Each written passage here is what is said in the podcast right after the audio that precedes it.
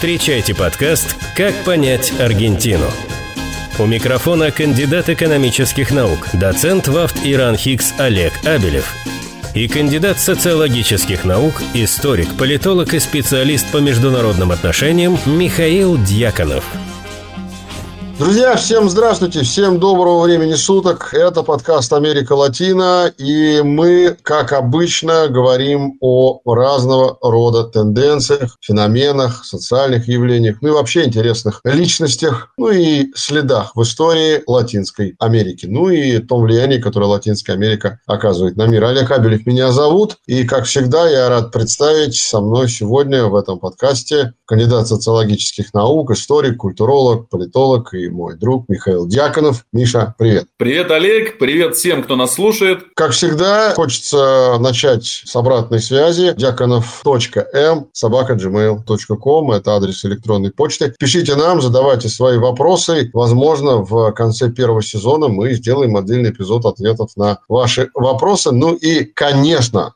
самое главное, о чем я не могу не упомянуть, и, собственно говоря, мы об этом говорили на предыдущем нашем эпизоде. В самом конце эпизода я еще раз про это скажу, но в описании к этому эпизоду я оставлю все ссылки на YouTube-канал Миши, где выкладываются все его офлайн лекции, посвященные разным сферам жизни Аргентины и Латинской Америки. Но не дублируются содержанием нашего подкаста. Ну, иначе бы это было просто бессмысленно. Ну что, давай переходить от слов к делу. Тема нашего сегодняшнего сегодняшнего эпизода – это Эвита. Ну, собственно говоря, по-другому можно по-разному называть. Эва Перрон, Эвита Дуарте, ну или можно вообще очень оригинально называть. А оригинально в данном случае я подразумеваю это имя при рождении. Она же не только Эва или Эвита, она Мария Эва и Баргурен. А дальше можно уже там как угодно. В общем, вариантов много. Мы сегодня говорим об Эвите. И я хотел бы, на самом деле, сразу уважаемым слушателям обозначить рамки нашей беседы. Дело в том, что ну, про Эвиту году прошло уже кстати говоря, там, да, получается 70 лет практически со дня ее смерти. 52 год, да, 71 год. За 71 год было сделано много контента, говоря современным языком, о ее жизни, а много контента было сделано и при ее жизни. Поэтому заниматься пересказом ее биографии, наверное, мы не будем. Мы хотим поговорить сегодня о феномене Эвиты Перрон. И в истории Аргентины, может быть, и в истории Латинской Америки, а может быть, даже в мировой. Не знаю, как получится. Поэтому первый мой вопрос, Миш, тебе, он на самом деле, как это ни странно, не про прошлое, он про настоящее. Что такое сегодня для современной Аргентины Вита Перрон? Это персонаж из прошлого, это человек, который имел определенный культ личности в прошлом, и сегодня есть некоторые остатки этого культа личности. Может быть, это человек есть, о котором вспоминают как о культовой фигуре, но ее образы сегодня тиражируются там не столь активно, не столь популярно, в современном аргентинском обществе, чем это было 70 лет назад. Все-таки ты живешь в Аргентине, ты впитываешь культурный код этой страны, и образы и виды наверняка что-то значат для современного аргентинца. Эвита – это прежде всего архетип или воплощение архетипа матери народа. Эвита – это фигура, которая действительно, ее образ выходит за границы ее биографии, я бы так сказал. То есть это не просто личность, не просто женщина, которая прожила не очень долгую жизнь, она умерла в 33 года. И вот да, жизнь Христа, 33 года, тот же возраст. Да, это женщина, образ которой который он воспроизводится. Он, ну, например, э, возникает реинкарнация фактически Эвиты, и истории Эвиты, истории Эвы и Хуан Доминго Перона, Киршнеры. То есть как раз Нестор Киршнер, который Кристина становится президентом, потом Кристина Киршнер, потом появляется вот это вот явление киршнеризм, который это пиранизм на новом своем витке. Ну, кстати, раз уж ты про это сказал, Миш, я, честно говоря, не помню, какой это был год, но просто очень симптоматично, что когда в Москве, не помню точно в каком году, по-моему, в 2015 году в Государственном историческом музее проходила выставка, которая была посвящена Эве Перрон. Кто предъявил самое самое большое желание с аргентинской стороны приехать и открыть эту выставку? Как ты думаешь? В Москве. Киршнеристы? Или, Нет, или... это была сама Кристина Киршнер. Ну, 2015 ну, год. Это да, просто я... подтверждение того, что да. ты сказал. Да, ну я это имел в виду, да, то есть не просто сторонники, а она-то сама, конечно, и должна была быть там. И в этом смысле Эвита – это воплощение, если у нас есть такой термин, как патернализм, то есть есть государство, которое выступает в качестве отца, есть народ, который смотрит снизу вверх, как дети на это государство и ждет от него благ, и как обратная сторона снимает с себя ответственность и погружается в такой политический инфантилизм. И это есть, кстати, в пиранизме и в практике политической аргентинского государства. Но когда мы говорим «Эвита», то есть вот здесь такой матернализм. То есть она мать Отечества и народ, который обращается к ней. Причем, что интересно, Эвита имела и во время своей жизни, и уже после жизни целый ряд таких данных ей, не знаю, как сказать, титул титулов, да, или народных прозвищ. Вот одно из них было «Духовная мать аргентинских детей». У нее родных детей не было, и э, это связано с такими событиями в ее жизни. Дело в том, что когда она оказалась в Буэнос-Айресе, уже как актриса, да, и у нее было множество связей с мужчинами из высших кругов аргентинского общества, и в конце концов она познакомилась с Пероном, но вот один из предыдущих мужчин, информацию о которых она уже, когда стала первой леди, пыталась, и, в общем-то, ей во многом удалось всячески стереть, как прям у Кастанеды, стирание личной истории, она забеременела и сделала аборт. Ну и, кстати говоря, продолжая то, что ты сказал, э, причина смерти во многом это логическое продолжение, да. то, о чем ты сказал. Она умерла да. от рака шейки матки. И это, возможно, связано, хотя мне уже такая более современная версия, медики говорили о том, что, возможно, это последствия папиллома вируса. Возможно. Такая, такая есть версия. Так вот, у нее не было собственных детей, но она носила титул духовной матери всех аргентинских детей. И это не просто так, да, то есть это не просто там в силу того, что она была женой президента, нет это воплощение ее отношения и к народу аргентинскому, отношения к детям, и это конкретно ее социальная работа. Но вот если коснуться этого вопроса, дело в том, что Эльвита никогда фактически не занимала каких-то формальных должностей в государстве. Ну, то есть, если что-то и было, это там профсоюзное движение, да, там она возглавляла, например, профсоюз работников радио какое-то время. Она очень тесные связи имела с профсоюзным движением. В конце концов, именно в штаб-квартире вот этого объединения аргентинских профсоюзов будет лежать ее тело гробу, да, таком открытом для обозрения всеми теми, кто ее любил. То есть это будет очень тесная связь. Но она будет тем человеком, на плечах которого будет лежать фактически социальная политика аргентинского государства. И это связано, с одной стороны, с пиранизмом как таковым. И надо сказать, что это касается всех обездоленных, всех обиженных, угнетенных. Ну, то есть, если до этого элита аргентинского общества, она считала нужным заниматься благотворительностью. Подход элиты совершенно другой. Она заменяет благотворительность созданием системы социальной политики. Это две больших разницы. Как понять Аргентину? А у меня к тебе немножко такой провокационный вопрос. А скажи мне, как ты думаешь, а не является ли вот то, что ты сейчас сказал, это абсолютно все справедливо, а вот эта система, при которой, по сути, неформально Эвита отвечала за социальную политику в Аргентине, это все было продумано изначально, хорошо спланировано самим Пероном, который, ну, по сути, делегировал полномочия своей супруге. Я скажу больше, он просто выбрал ее для этого из многих. Ну, там у Перона, наверное, выбор был. Он выбрал ее из многих, ну, по тем или иным качествам. Уж, в принципе, мы это давай оставим уже на усмотрение самого Перона. История, наверное, рассудит. Он выбрал ее, и для того, чтобы по тем или иным причинам, тоже, кстати, интересная тема, на мой взгляд, не заниматься этим самому, либо по тем причинам, что он был просто некомпетентен в социальных вопросах, либо чтобы не нагнетать гнев вот этих безрубашечников, которые, по сути, ну, не знаю, являлись чуть ли не основой его электората. Он так мягко, неформально выдал такой членский билет номер один по социальной политике этого профсоюза своей супруге и дал ей индульгенцию. Рули. Это так, фактически. Я почему это просил? Не просто так. Это же не риторический вопрос. Не так ли? Да, это так. Не слишком ли мы преувеличиваем заслуги Евиты? Может быть, за этой историей стоит как раз Хуан Перон?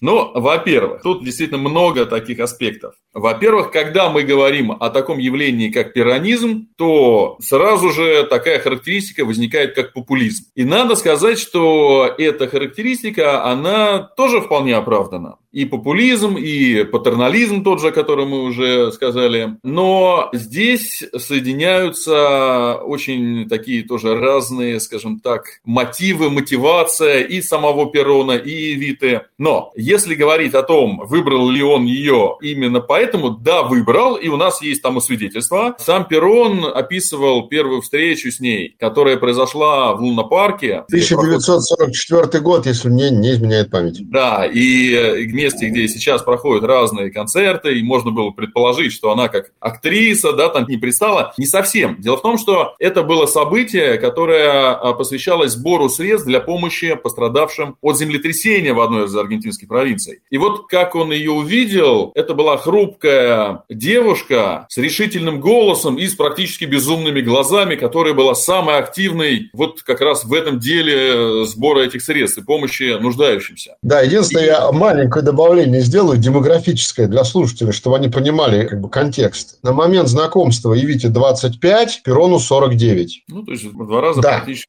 старше. Да, да, да. Да, да, да. И действительно, Перона и представители власти окружало множество красивых женщин, но он говорит не о красоте буквальной, а о ее каких-то личностных качествах, о ее решительности, чем она его привлекла. И в этом смысле, конечно, это верно. Она становится голосом Перона. Дальше она становится очень важной участницей предвыборной кампании Перона когда он впервые участвует в выборах. До этого жены кандидатов э, и потом уже жены президентов не играли никогда такой роли в Аргентине, разумеется. Готовясь к нашему выпуску, Миша, я пытался найти аналогию, в принципе, из мировых примеров истории Эвиты, скажем, до и после. Ничего в голову, вот так, чтобы сходу по щелчку пальца мне пришло. Ну, я, конечно, думал про Жаклин Кеннеди, но это несопоставимо. Что-то ничего в голову мне не приходит. Это такой в этом смысле уникальный опыт. Мне так думается. Согласен, все равно та же Жаклин Кеннеди, все равно она как бы оставалась женой президента так или иначе. Можно вспомнить Раису Максимовну Горбачеву, которая тоже вышла из тени своего мужа по сравнению с Галиной Брежневой там, или Ниной Хрущевой. И, кстати, отличие одно из ключевых в том, что эффект был абсолютно противоположный. То есть Раису Максимовну советские люди не взлюбили. И вот она так одевается элегантно, что тоже с точки зрения большинства шло и в минус явный. Ну и... да, зато в 1961 году в Европе на встрече Джона Кеннеди и Никиты Хрущева с женами советские люди в официальной хронике очень взлюбили Нину Кухарчук, да, понимаешь? Да, потому что она как такая советская женщина или даже уже бабушка практически, и вот на фоне этой разрядившейся Жаклин. Да, хотя на самом деле, справедливости ради, надо сказать, что саму Жаклин в Соединенных Штатах не воспринимали воспринимали, как аргентинцы воспринимали Эвиту. То есть я себе смутно представляю Жаклин Кеннеди, которая выступает с трибуны Белого дома и, значит, заполоненный абсолютно народом весь парк, вплоть до колонны Вашингтона, которая бы там рукоплескала Жаклин. Это смутно себе можно представить, в отличие от истории с Эвитой. Есть да. знаменитые кадры 1951 года, не помню, что за мероприятие, какой-то митинг, когда Перрон и Эва стоят на балконе президентского дворца, наверное, так правильно сказать, и там просто полностью все запружено народом вплоть до линии горизонта. Ну, самая известная такая встреча с народом, хотя их было много, произошла тогда, когда Перрон уже собирался идти на второй срок, а вот как раз профсоюзы выдвинули Эвиту вице-президентом. Да, и, по-моему, они... военные ему не дали а, этой инициативе. Нет, Перрон да? все-таки станет президентом. Да. да. Не дали Вите стать вице-президентом. С одной стороны, это. Она пользовалась поддержкой народа, профсоюзов, но не военных, но не олигархов, другой части важной, да, для поддержки Перрона. Ну и тогда она уже была больна. Тогда и фактор болезни тоже уже присутствовал. Она. Да, давай да, сразу тоже для наших слушателей скажем. Я буду так твои некоторые мысли просто конкретизировать, потому что для тех, кто слушает, чтобы было понятно, первые первые признаки болезни появились весной 1950 года, примерно за три года до смерти. Да, вот так. Но еще важный момент. Если я ответил утвердительно на вопрос о том, что не было ли это отчасти таким сознательным планом Перона или сознательно ли он опирался на нее, с одной стороны, да, конечно, но с другой стороны, мы не можем а, отрицать искренность самой Виты, и эту искренность подтверждает ее биография, эту искренность подтверждают фактически те детские, юношеские травмы, которые она, девические, да, так скажем, травмы, которые она переживает. А если обратиться действительно к совсем ее раннему возрасту, то, во-первых, она незаконно рожденный ребенок. Более того, это не было, что называется, случайность, да, всякое бывает. Вот в данном случае нет. Она была одной из пяти незаконно да, рожденных. Да, я хотел сказать, тут всякое бывает, не работает. Не пройдет, да, не пройдет. Одно из пяти детей своего отца, Хуана Дуарте, который владел плантациями, сельскохозяйственными угодьями, достаточно приличными. А вот как тогда это было совершенно нормально в то время в провинции, у него было две семьи. Соответственно, он жил на две семьи, и вот как раз одна из семей, ее мать Хуана, и у нее было от Хуана Дуарта пять детей. Вот так. И вот Эвита, она как раз уже потом в своей книге будет писать о том, что, я даже процитирую, я нашла в своем сердце фундаментальное чувство, которое полностью доминирует в моем духе, в моей жизни, это чувство возмущения перед лицом несправедливости. И вот это действительно возмущение, которое будет связано с ее жизнью, с тем, что она всегда будет для других вот этим незаконно рожденным ребенком, она будет им и не только для семьи той самой официальной, тем более, когда погибнет в катастрофе ее отец, всячески семья Эвиты будет отрезана от материальной поддержки, и потом уже она будет чувствовать то, как на нее смотрят представители высшего общества в Буэнос-Айресе. Они ее не примут, ее будут на протяжении жизни сопровождать разные такие клички неприятные. В детстве ее называли Чола и Негрита, а это Чола так называли метисов, хотя вроде бы вот она не выглядела, да, там как представительница коренных народов, да, там Негрита негрита, черный цвет э, в аргентинском обществе, что это означает? Вот э, мы можем тут и с Россией сравнить, да, там и с Америкой. Кабесита негра. Так называли черная головка, или даже уже потом просто кабесита, так называли тех, кто большой волной внутренней миграции приезжает в большие города, ну и, конечно, Буэнос-Айрес в начале Великой депрессии. Это событие касается, естественно, и Аргентины тоже. И вот 30-е годы, если конец 19 начало 20 века, это большая волна миграции внешней, то есть съезжаются в Аргентину, а вот это уже волна миграции внутренней и Портениус, жители Буэнос-Айреса, конечно, смотрят на них свысока. Понаехали тут. Вот это как в Советском Союзе был термин такой лимита, лимитчики. Ну, а тут кабесита негра. Ее это будет сопровождать. А потом уже дамы высшего света ее будут называть шегуа, то есть кобылка, я думаю, понятно, ну, да? Так, да. Что стоит за этим образом. Так что искренность ее чувств, ее вот этой действительно ненависти к несправедливости, ненависти к эм, вот этому высокомерию социальному и неравенству, и дискриминации, вот это все лежит в ее детстве и в начале ее жизни. Слушай, ну, что... ну ты абсолютно правильно сказал. Я знаешь, что хотел сказать, что это тот случай, когда ты становишься матерью нации, тебе не нужно переписывать официальную биографию, как в некоторых государствах очень любят делать, особенно при авторитарном стиле правления. Ее не надо переписывать, она, собственно говоря, помогает и помогала, наверное, так правильно сказать, и Вите, когда она уже получила неофициальный титул матери нации. И надо сказать, что из этих пятерых детей, в числе которых была и когда она стала тем человеком, кем она стала, она своих не забыла, братьях и сестрах. Насколько я помню, братьях, сестер больше у нее не было, кажется. И ты можешь меня поправить, по-моему, при Перроне они все заняли те или иные посты. Кто-то там был министром, кто-то там был э, в парламенте, кто-то где-то еще. Я поправлю, у нее были сестры. А, были, да, ну все-таки. да, у нее были три сестры. Ну, это не суть принципиально. Насколько я понимаю, она своих братьев, сестер не забыла в этом смысле. Но у нее были очень близкие отношения с братом, старшим братом, Хуаном Рамоном Дуарде. Он помогал ей, когда она переезжала в Буэнос-Айрес, а она действительно помогла уже ему дальше. Он стал личным секретарем Перона. Он был э, таким завидным женихом, у него было множество разных вокруг него тоже актрис. Ну и меньше чем через год после смерти он покончил жизнь самоубийством. Ну и там мы разные можем предполагать. С одной стороны, это действительно очень его тяжело переживаемая смерть сестры, а с другой стороны, это возможные подозрения в коррупции. Очень хорошее слово ты сказал коррупция. Мы сейчас чуть позже к этому вернемся. Да, чуть позже, но я немножечко вот отвечу на предыдущие твои вопросы, чтобы давай, завершить давай. смысловые линии. Я согласен с тем, что ты уже высказал по поводу того, что ее биография ранее работала на нее уже дальше, но она часть этой биографии все-таки переписала. И, О, как сказал, стремилась какие-то части своей биографии не слишком-то ей приятные стереть. Ну, это касалось раннего времени ее как раз после приезда в Буэнос-Айрес. Ей действительно было тяжело, и э, противники и вид, и сейчас в том числе подозревают ее во всех грехах, какие это могут быть, да, то есть женщина в большом городе, и э, что она там могла делать, чтобы улучшить ну, материальное положение. Потом это будут съемки для журналов, многие обложки тоже будут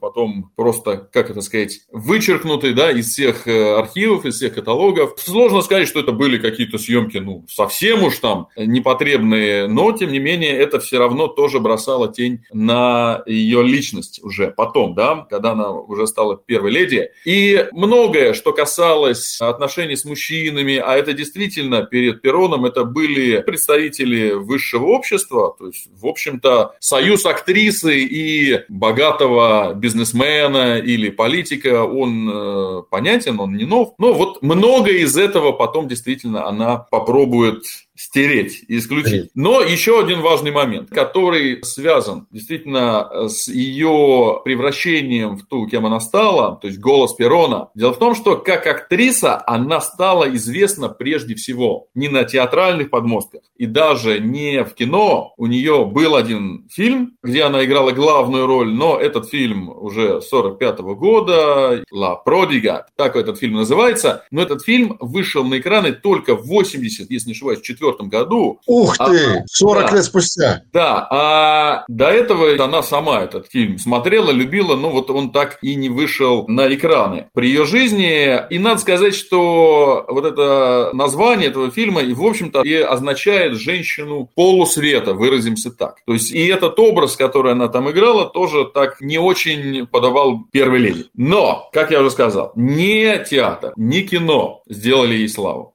а радио. И вот этот решительный голос, отчасти благодаря которому она запомнилась, благодаря которому привлекла Перона, еще в детстве она любила декламировать, читала стихи и этим запомнилась. Но потом работа на радио ей очень многое дала. И что интересно, один из э, циклов передач, в котором она участвовала, назывался так «Великие женщины всех времен». И, во-первых, тут э, такая ирония судьбы, она стала одной из этих великих женщин. Это во-первых. А во-вторых, мы можем предположить, что она многое взяла у этих великих женщин. И вот эту решительность, и вот это бесстрашие ковать свою собственную судьбу, и вот эту готовность противостоять всем жизненным обстоятельствам, и ораторское искусство, и вот эти речи этих великих женщин, то есть то, как она будет говорить с народом, будет говорить к народу, те пафосные, без преувеличения слова, во многом она вынесет оттуда. Если позволишь, завершая тему этого вопроса и тему радио, вот этот цикл, посвященный великим женщинам, стартовал на радиоэфире Аргентины уже после знакомства с Пероном или до? Нет, это было до. Вот это ключевой момент, потому что если бы это было после, да, как была передача на встречу лучшему будущему на канале Бельграна, то тут было все более-менее понятно, почему эта передача появилась, благодаря кому она появилась. Жалко только, что, ну, это мое личное мнение, что от великих женщин навстречу лучшему будущему как-то быстро этот период прошел. Можно было бы параллельно еще и про великих женщин продолжать. Но, видимо, уже было тогда не до них, когда появилась инициатива Перона. Вот это обидно. Как понять Аргентину? Хорошо, мы двигаемся дальше, с твоего позволения? Да, конечно. Ты сказал про коррупцию. По поводу того, что брат Виты покончил жизнь самоубийством, мы сейчас не про брата, но тема коррупции, я бы хотел ее чуть более подробно раскрыть. И я хотел бы спросить твое отношение, опять же, не вдаваясь в хронологические исторические детали, которые все могут почитать и посмотреть. Вот этот фонд, который был создан в 1948 году, социальный, наверное, крупнейший фонд в стране, а может быть, на тот момент и единственный, ты, если что, меня поправишь, который занимался помощью людям малоимущим, э, без средств к существованию, или там тех людей, которые там потеряли работу или нуждались в каких-либо вспомоществованиях, по сути, общественная организация. Этот фонд существовал на несколько источников. Первое – это были доходы от проведения национальных лотерей. Второй, более интересная история, это были доходы от игровых заведений, которые облагались налогом в Аргентине, причем по достаточно высокой ставке. И самое главное, это третий источник дохода этого фонда. Это были некоторые вычеты из заработной платы рабочих. И когда рабочий поступал на работу или устраивался при подписании трудового договора с работодателем, он вот на эту вот скажем так, выплату в этот фонд Эвита Перрон соглашался. А если не соглашался, то, видимо, с ним не подписывали трудовое соглашение. Крайне интересно узнать точку зрения работодателей на этот вопрос и какое было их отношение к Эвите Перрон. Вот это очень любопытно. Я не скажу, честно говоря, как относились именно там работодатели, да? Ну, это я как... такой вопрос, как бы я ну, фигурально задаю. Я, ну, да. Окей, я могу переформулировать. Это просто я, мой опыт ведущего, когда mm нужно как-то так спросить и аудиторию расшевелить. Окей, я спрошу более более так строго. Насколько было лояльным отношение предприятий, тех, кто давал рабочие места к Ивите? Мы прекрасно понимаем, что, наверное, период авторитарной власти Перона и непререкаемом авторитете Ивиты как матери нации, скорее всего, вряд ли кто-то из э, там, людей в здравом уме и доброй памяти в то время из там, директоров заводов, фабрик и так далее мог что-то сказать против. Однако же в разных источниках есть информация, что на предпринимателей, на директоров оказывалось давление, чтобы они заставляли рабочих подписывать при приеме на работу вот эту вот выплату в фонд Эвита Перрон. Вот я про это. То есть э, просто меня интересует как бы не факт экономики, тут как бы мы не про это говорим, меня интересуют отношения, все-таки мы про феномен говорим. Ну да, конечно, в этом смысле представители крупного бизнеса изначально не была ее аудитория, электоратом, и в этом смысле они действительно редко когда смогут как-то так так открыто ей противостоять. С другой стороны, для нее, для самой это не было секретом, что в высшем обществе ее не любят не только вот так по-женски жены разных промышленников или разных политиков, но ее, конечно, не поддерживают и олигархи, крупный бизнес, военные. Ну, вот об этом мы уже сказали, почему она во многом не стала вице-президентом. Да, а... кстати говоря, мы можем, наверное, докрутить, ну так, логически mm-hmm. поразмыслить, что если если бы, ну, гипотетически, давай представим такую ситуацию, Эвита пользовалась поддержкой в кругах предпринимателей, собственников и даже малого и среднего бизнеса, не говоря даже о крупном, наверное, военные бы не были так четко настроены против нее. Да, мы можем предположить тогда скорее вот что. Тот военный переворот, который произойдет в 1955 году... Через если... два года после смерти Эвиты. Да, ну тогда надо предположить, что она еще дожила бы до этого времени. Болезнь, да, как фактор исключить. Вот, возможно, возможно, действительно военные не были бы настолько решительны в этом перевороте, не имея поддержки не только в простом народе, да, но и в каких-то других социальных слоях аргентинского общества. Вернемся сначала тоже, чтобы довести до конца вот эту линию ее фонда. Действительно, это то, в чем будут противники Евиты ее обвинять, в том, что собираются добровольно, принудительно с тех же самых рабочих эти отчисления. Кстати, можно вспомнить, что 48 год – это же программа облигаций государственного займа в СССР. Только время... ты меня снял с языка. Я как раз хотел про это сказать. Да, просто да. немножко другая форма. Да, но это четвертая пятилетка, да, там. Но тоже я в каком смысле, чем еще похоже, тоже, конечно, где-то добровольно-принудительно. И противники Эвиты ее обвиняют прежде всего в чем? В том, что она аккумулировала государственные деньги, но это все работало на ее фактически исключительный образ, то есть это фонд ее ее имени. Вот она, мать Отечества, мать аргентинского народа, мать аргентинских детей. Получается, как будто она свои деньги, свои средства, да, то есть как будто лично она аргентинский народ и облагодетельствовала. Хотя это не так. Ты знаешь, это очень так часто встречающий сюжет в русской классике XIX века, особенно в пьесах русских классиков, когда какой-нибудь богатый герой выставляет какое-нибудь условие небогатой даме, чтобы улучшить ей жизнь, и богатая дама говорит в диалоге с кем-то, да, вот он такой, ну так он же мне и денежек-то дает. Ну а что ж, ну надо и поделиться. Да, вот это плата определенная в некотором роде. Я подозреваю, что действительно часть средств шло на личные нужды и потребление потребления Вита, но все-таки давай мы отдадим ей должное. Свою работу фонд делал. То есть нельзя назвать этот фонд профанацией. Нет, абсолютно нельзя. Ну, тут у нас такая развилка смысловая. Появляется поговорить о ее украшениях, платьях и жизни, конечно, совершенно не аскетичной, а с другой стороны о фонде. Так что давай все-таки сначала про фонд договорим, а потом, да, может быть... Давай про фонд. И я да. хотел, сейчас ты будешь говорить про фонд, mm-hmm. чтобы тебя не перебивать, прошу тебя еще важную вещь прояснить для наших слушателей сколько он просуществовал. Прекратил ли он свое существование сразу после смерти Евиты, либо он еще какое-то время существовал, этот фонд? Хороший вопрос. Мне кажется, он просуществовал не до ее смерти, а до как раз свержения Перона. Это на самом деле очень показательный момент, потому что, казалось бы, ну фонд и фонд, работает, не работает. Когда свергается один режим, и на ему своего смену приходит новый, как правило, новый режим старается максимально убрать все, что было связано с режимом предыдущим. Поэтому, если этот фонд моментально прекратил существование, это одна история. Если нет, это другая. Вот поэтому я спрашивал. Так и есть. Он просуществовал с 48 года до 55 года, действовал уже после ее смерти, но просуществовал до момента свержения Перона. Вот это довольно красноречиво. Да. И о фонде, и о делах фонда. Дело в том, что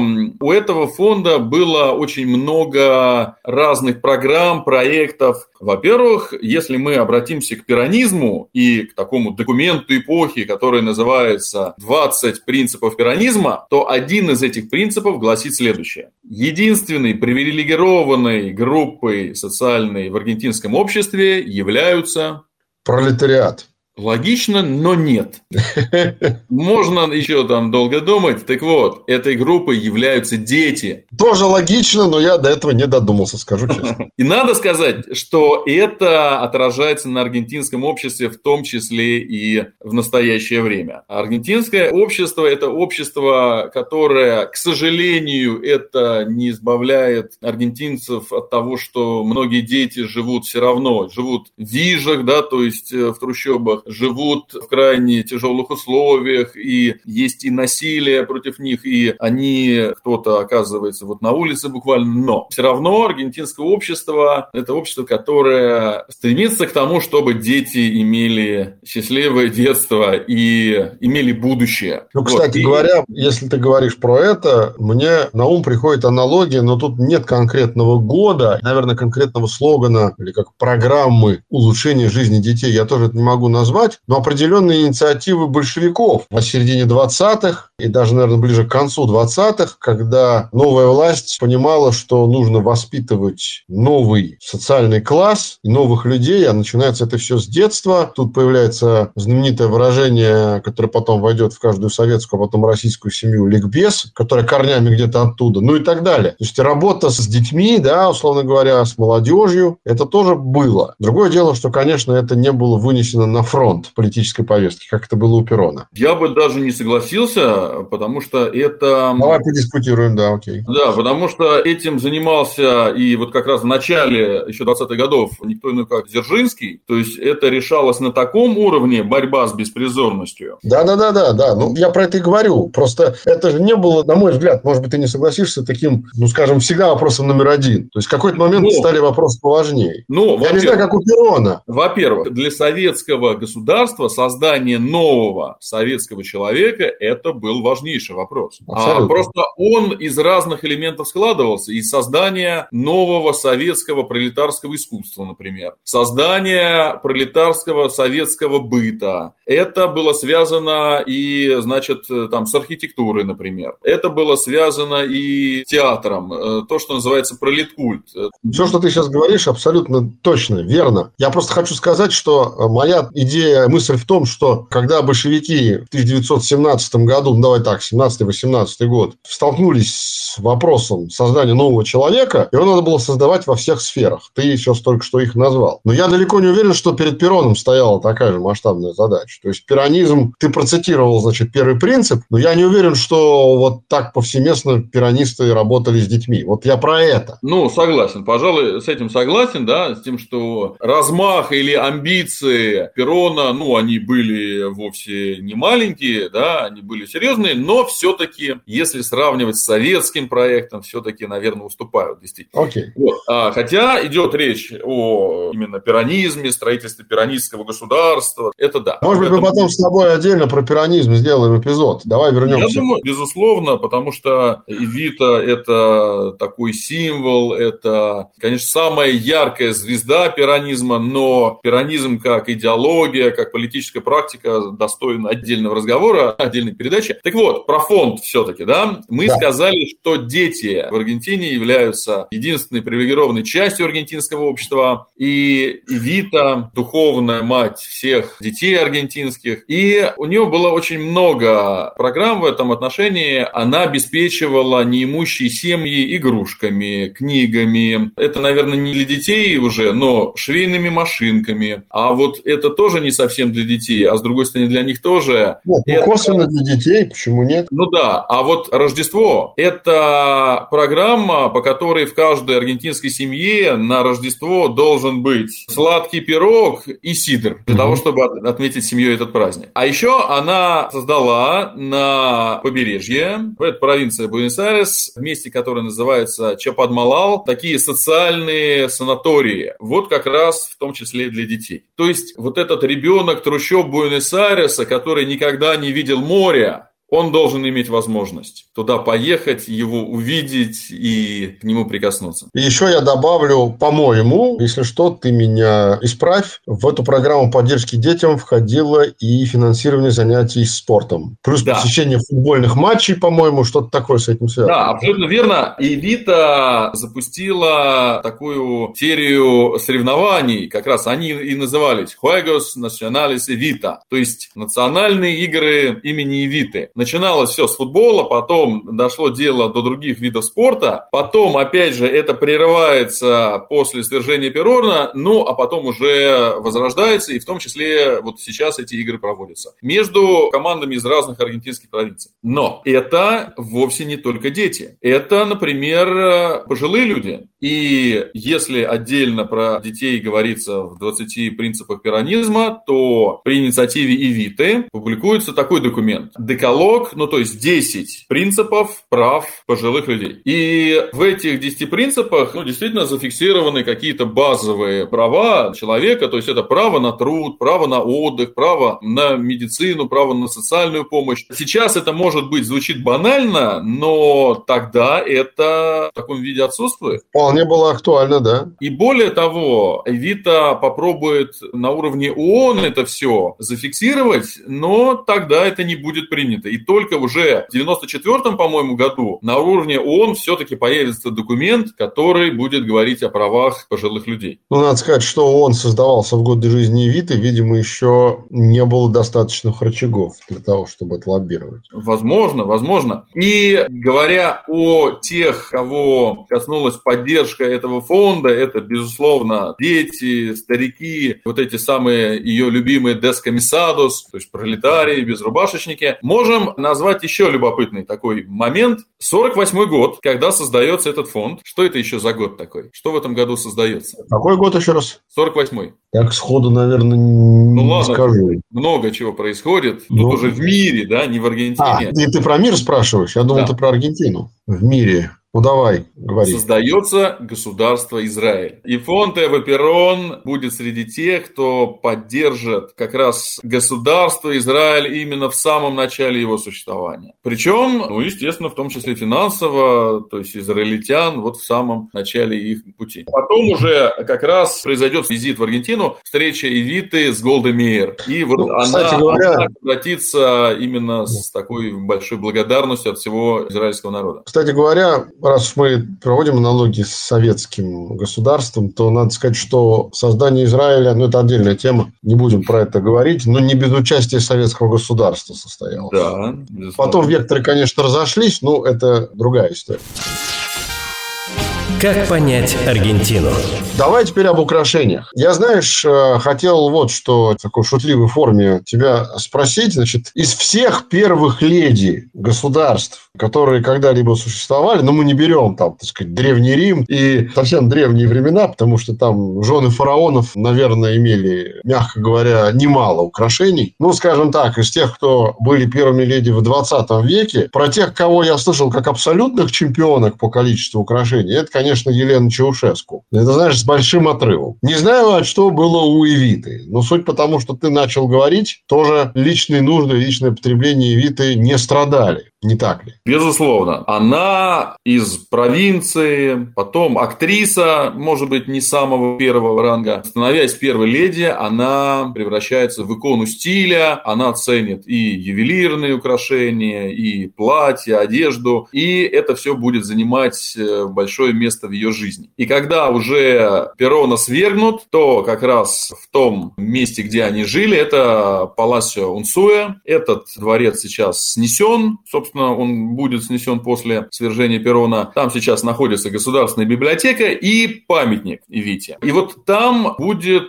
найдено множество этих украшений, этих платьев. Называются такие цифры 3 миллиона долларов вот по, без учета инфляции, да, по тем старым ценам. Сложно сказать именно насчет этой суммы, но это, безусловно, было очень много ее личной собственности. А Какая ее судьба, Миш, этой собственности после того, как она Потом что-то оказалось продано на аукционах. Например, это украшение фирмы Булгари, да? Да, да. Вот это будут ее платья. Например, ее любимым модельером был Кристиан Диор, хотя и, например, Коко Шанель признавала и высказывалась об Вите, признавала ее иконой стиля, но при этом она носила и платья аргентинских дизайнеров. Вообще современная аргентинская мода, мягко говоря, не выдает выдающиеся. Это тоже отдельная тема. Да, да, действительно, отдельная тема. И, по крайней мере, среди тех, ну, в основном женщин, наверное, которые попадают в Аргентину, вот это одно из э, тех сторон аргентинской жизни, которое вызывает у них боль. Аргентинская мода отстала от мировой, ну, не знаю, там, минимум лет на 10, а то и на 20. Окей, я предлагаю не муссировать эту тему, потому что это мы сейчас очень далеко уйдем. Да, но от этой темы, с другой стороны, мы очень легко перейдем к Вите как не только политической фигуре внутри аргентинского масштаба, но и мирового. В каком смысле? Ну, во-первых, связывая Аргентину и Россию, и Советский Союз, мы можем упомянуть такой редкий факт, что Эвита получила подарок от Сталина. Сталин не был тем человеком, который рассылал подарки разным там женам мировых лидеров. Ну, вот... Даже не женам он не особо их рассылал. Да, ну максимум это был Орден Победы, да, которым награждались не только советские полководцы, но и, Да-да-да. скажем так... Ну, там не только полководцы, там был да. и Михай, то есть там, да, там да, да. история. Вот, да. да, вот я, собственно, об этом как раз. Ну, ладно. Так вот, и более того, Ивита совершила очень важный такой целый вояж. Это был как раз 47 Называется год. «Радужное турне», по-моему, да, так, да, по Европе. Да, тур радуги. Она посетила Испанию, Португалию, Италию, Швейцарию, Францию, собиралась и в Великобританию. И тут, а... Миша, прежде чем ты продолжишь, я еще раз вернусь к Хуану Перону и к своей центральной линии по поводу моего вопроса, а не считаешь ли ты что? Помнишь? Да. Опять же, существует точка зрения, что Перон боялся уехать из страны, потому что в период его отсутствия власть могла, ну, скажем так, не удержаться в руках сторонников Перона, и поэтому он отправил жену. Насколько это реалистично, не знаю. Я думаю, что это это вполне реалистичный аргумент. Он отправил жену, исходя из этих соображений, наверняка, но и, конечно, потому, что она была тем человеком, который должен был создать новый образ Аргентины в мире, и который она должна была подчеркнуть именно то, что нужно. Почему тур радуги, да? Потому что противники, в том числе Аргентины, Испании в мире, а я напомню, с одной стороны у нас Перон, безусловно, такой авторитарный лидер, с другой стороны, Франко, без сомнения, тоже авторитарный. Но там еще и Салазар был, с которым она встречалась. Да, это же еще нацисты, да, там, которые в Аргентину уехали. В общем, все это выглядело достаточно сомнительно с политической точки зрения, что два авторитарных государства что-то там между собой какие-то связи налаживают, связи военные, связи, может быть, политические, идеологические. Она говорит о том, что нет, мой визит – это не визит, который имеет какой-то смысл военный. Она говорит, что я поехал не для того, чтобы именно, не знаю, там, браться за топор, а для того, чтобы нести вот эту радугу мира всем народам. И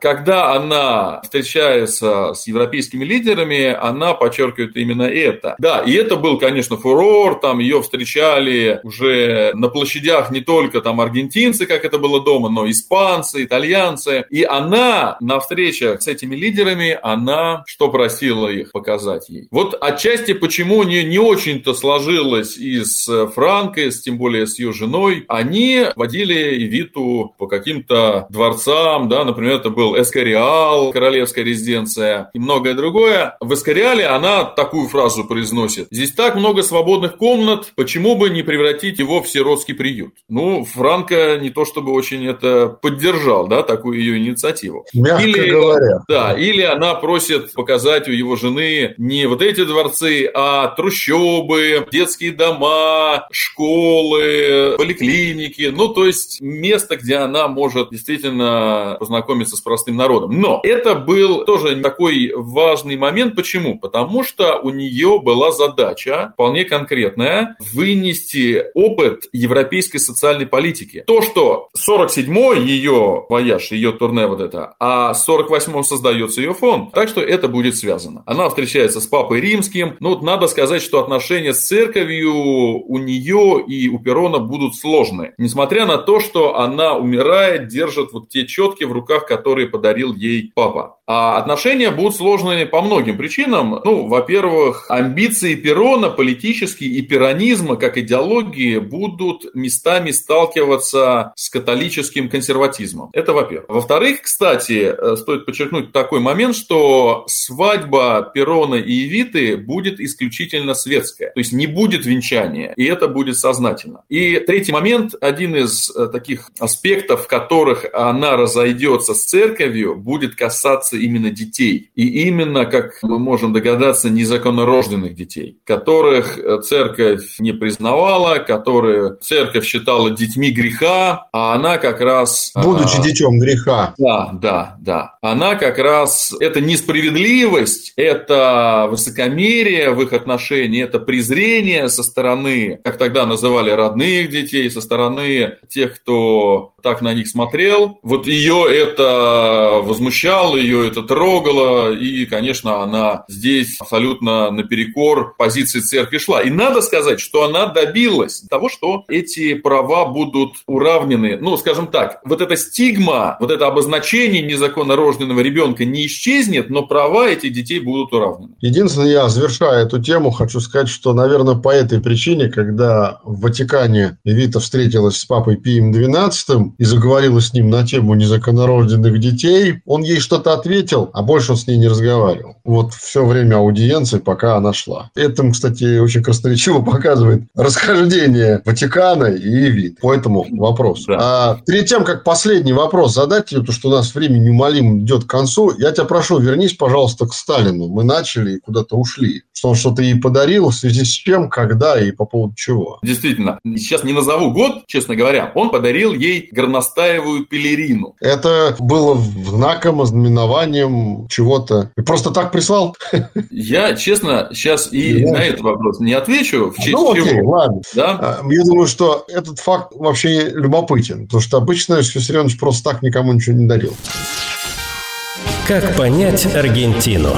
Ну что ж, финальный вопрос, который я хотел бы э, тебе задать, и этот финальный вопрос, он напрямую связан с э, гендерной принадлежностью вида. Поддержка детей замечательно. Поддержка незаконнорожденных еще лучше. Поддержка малоимущих совсем прекрасно. Но все-таки интересен женский электорат. И в самом начале эпизода я тебя спросил, что для современной Аргентины Эвита. Ты начал говорить, что это феномен, это образ. Тогда я тебя спрошу так, коротко. Что для современной части женского населения Аргентины Эвита?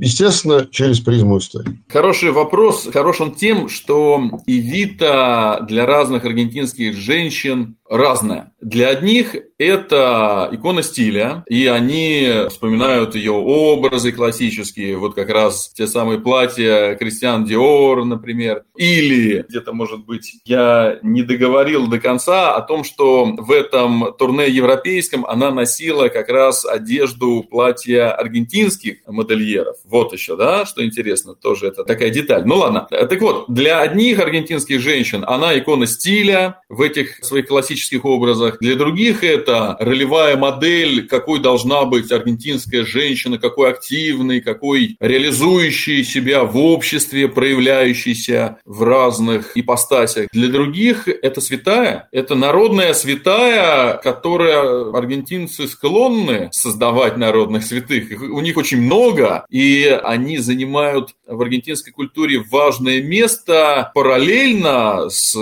официальным католичеством, с католическими святыми. И вот если мы говорим, ну там можно вспомнить церковь Марадонны, но, конечно, здесь все равно мы не сможем отделаться от какого-то налета такой несерьезности, когда увидим Месси с нимбом вокруг головы, Тут такой вопрос. Для кого-то это наверняка все совершенно серьезно, потому что футбол в Аргентине, мы уже о нем говорили, это больше, чем просто игра. Но если мы касаемся Эвиты, то вот здесь все еще серьезнее. Не так давно, ну это было еще во времена коронавируса, в одной из виш, ну то есть в трущоб Буэнос-Айреса, один католический священник провел мессу. Ну, я скажу так, провел службу на улице, которая которой Дева Мария соседствовала как раз с образом Ивиты, вот именно такой Ивиты, Эва Санта дель Пуэбло. То есть Ивита – народная святая или святая народа. И потом возник скандал, он не имел на то полномочий, ну, естественно, Ивита не канонизирована официальной церковью, но фактически вот в этой своей службе он связал Деву Марию действительно... Как это образ... сказать, земное и небесное, да. Да, да, действительно образ образ Эвиты фактически был иконой, и вот эта молитва коллективная, которая происходила, это была молитва и Деве Марии, и Эвите одновременно. И, что еще интересно, действительно дальше последовало совершенно официальное обращение с предложением или с просьбой о канонизации Эвиты. Поступила она папе римскому Франциску Первому, аргентинцу по происхождению, и, в общем-то, человеку, который вырос в районе Флорес Буэнос-Айреса, тоже район, где он постоянно постоянно видел этих людей бедных, да, там, и в том числе тех людей, к кому обращалась Эвита. Ну, Но... кстати э, говоря, скажу, да, что на момент смерти Эвиты Франциску Первому было лет 17, он был молодым человеком, но примерно он уже понимал время, представлял. Надо сказать, что есть фотография, на которой изображены Перрон и Вита, и она держит на руках ребенка. И кто-то решил, что этот ребенок вот тот самый... Э, Франциск. Первый? Да-да-да, будущий Папа Римский. Ну, он немножко немножко похож, да, можно там увидеть лицо будущего папы, но если мы сопоставим годы жизни, ну... Да, да, тогда, не получается. Да, тогда не получается, да, тогда должно быть, что уже не совсем маленького ребенка и Вита уже там практически юношу или подростка она должна держать на руках. Но это, конечно, не так. Подожди, чем закончилась реакция Франциска? Что он сказал? Нельзя сказать, что у этого процесса канонизации есть какой-то реальная перспектива перспектива, по крайней мере, пока, да, потому что как раз я и говорю, что слишком много тех, кто, ну, все-таки считает, что это слишком, что Понятно. не стоит смешивать действительно святость и политику, даже если признавая заявит и такую важную роль в истории аргентинского государства. Так что я думаю, что Эвита так и останется такой именно народный святой, даже официально не признаваемый, не канонизированный. Смотри, у меня еще один вопрос есть, который пришел мне в голову по ходу нашего разговора. Обычно люди такого масштаба, как Эвита, в истории своих стран, либо на протяжении своего нахождения у власти, либо после своего нахождения у власти, если, конечно, прежний режим не развенчивается, да, и они не оказываются под запретом, так или иначе связаны с массовым запечатлением этой личности в истории. В разных контекстах, смыслах, предметах и так далее. Значки, конверты, буклеты, марки, блюда в ресторанах,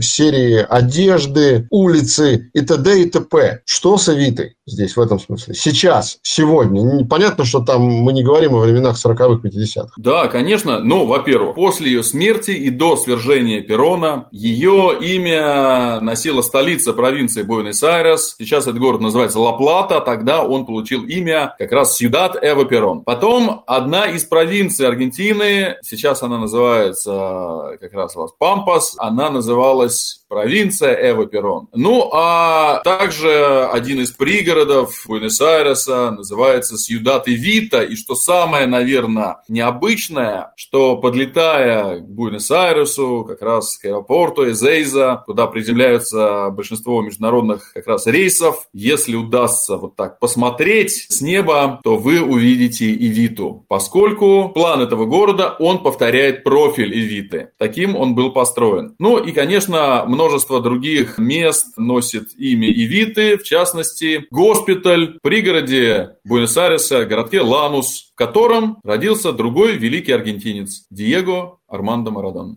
Мне кажется, очень хорошее закольцевание. Мне кажется, прекрасно. А скажи мне, в городке Хунин ничего не напоминает об Эвите, нет? Там есть музей ее, действительно, в доме, где она жила. Я там не был, поэтому от себя не скажу на личном опыте. Но да, там точно угу. есть то, что связано с ее жизнью. Короче говоря, уважаемые слушатели, если когда-нибудь вы будете лететь в Буэнос-Айрес и подлетать в хорошую погоду к Буэнос-Айресу, то при заходе на посадку посмотрите в иллюминатор, и, может быть, вы увидите Виту. Все так? Да. Ну что ж, мне кажется, на этой ноте мы можем и плавно подвести итог. Я, наверное, ты знаешь, в течение всего нашего эпизода, что мы говорили об Эвите, я неустанно думал. Я вначале сказал, что я что-то не могу привести пример женщины, которая бы вот в обществе, в своей стране такую вызывала позитивную, негативную, самое главное, неравнодушную реакцию. И ты знаешь, я все-таки одно имя назову, до которого я додумался, пока мы с тобой говорили. Но ее нельзя назвать первой леди в полном понимании, потому что супругой главы государства она не была. Но она какое-то время была первой леди своей страны, и уж точно к ней в своей стране неравнодушное отношение. Вот мне тоже твое мнение хочется в финале на эту тему узнать, и мы будем завершать. Это Индира Ганди. Что ты думаешь по этому поводу? Да, я, честно говоря, тоже о ней думал вот, э, в связи с... Это вообще сравнимые фигуры, личности и так далее? Я думаю, да, вполне. Там тоже есть такие детские травмы, кстати, у Индиры Ганди Финляндии. Там многое отличается. Э, ну, безусловно семьи, конечно, но да, это женщина в политике, это женщина, причем в политической судьбе которой очень важно именно женская. Очень важно, что она женщина. Это ну. правда. На этом мы, наверное, будем завершать. Большое всем спасибо, уважаемые слушатели, уважаемые наши зрители. Я хочу сказать, что вот сегодняшний эпизод, он на самом деле дал почву нам для многих других эпизодов. Так оно часто и бывает, когда ты специально не думаешь долго днями и ночами вещами, о чем бы нам такой интересный следующий эпизод сделать. Но как минимум темы для двух эпизодов мы выудили. Первое – это Аргентина и мода. Почему она отстает на 20 или на 25 лет? Мне кажется, в будущем мы про это поговорим. И вторая – это, конечно, пиранизм. И это отдельная история, про которую, я думаю, что мы тоже сделаем эпизод в будущем. Не правда ли, Миша? Безусловно. Спасибо, спасибо всем, кто нас слушает, и до будущих Смотрит. Самое главное, еще раз, я заканчиваю тем, что всех призываю не только слушать наш подкаст, но и смотреть канал Михаила Дьяконова на YouTube. Там нет пересекающегося контента. Ссылку на канал Миши на YouTube я дам в описании к этому эпизоду. Ну и, э, конечно же, пишите нам дьяконов.м собака это адрес для обратной связи. И мы обязательно встретимся на будущих эпизодах э, подкаста «Америка Латина». Олег Абелев меня зовут. Мы далеко не уходим. Всем пока. С вами был подкаст «Как понять Аргентину». Напоминаем, что нас можно слушать на Apple подкастах, Google подкастах, CastBox, Spotify, ВК, Сберзвуки и Яндекс.Музыке. Услышимся в следующих выпусках.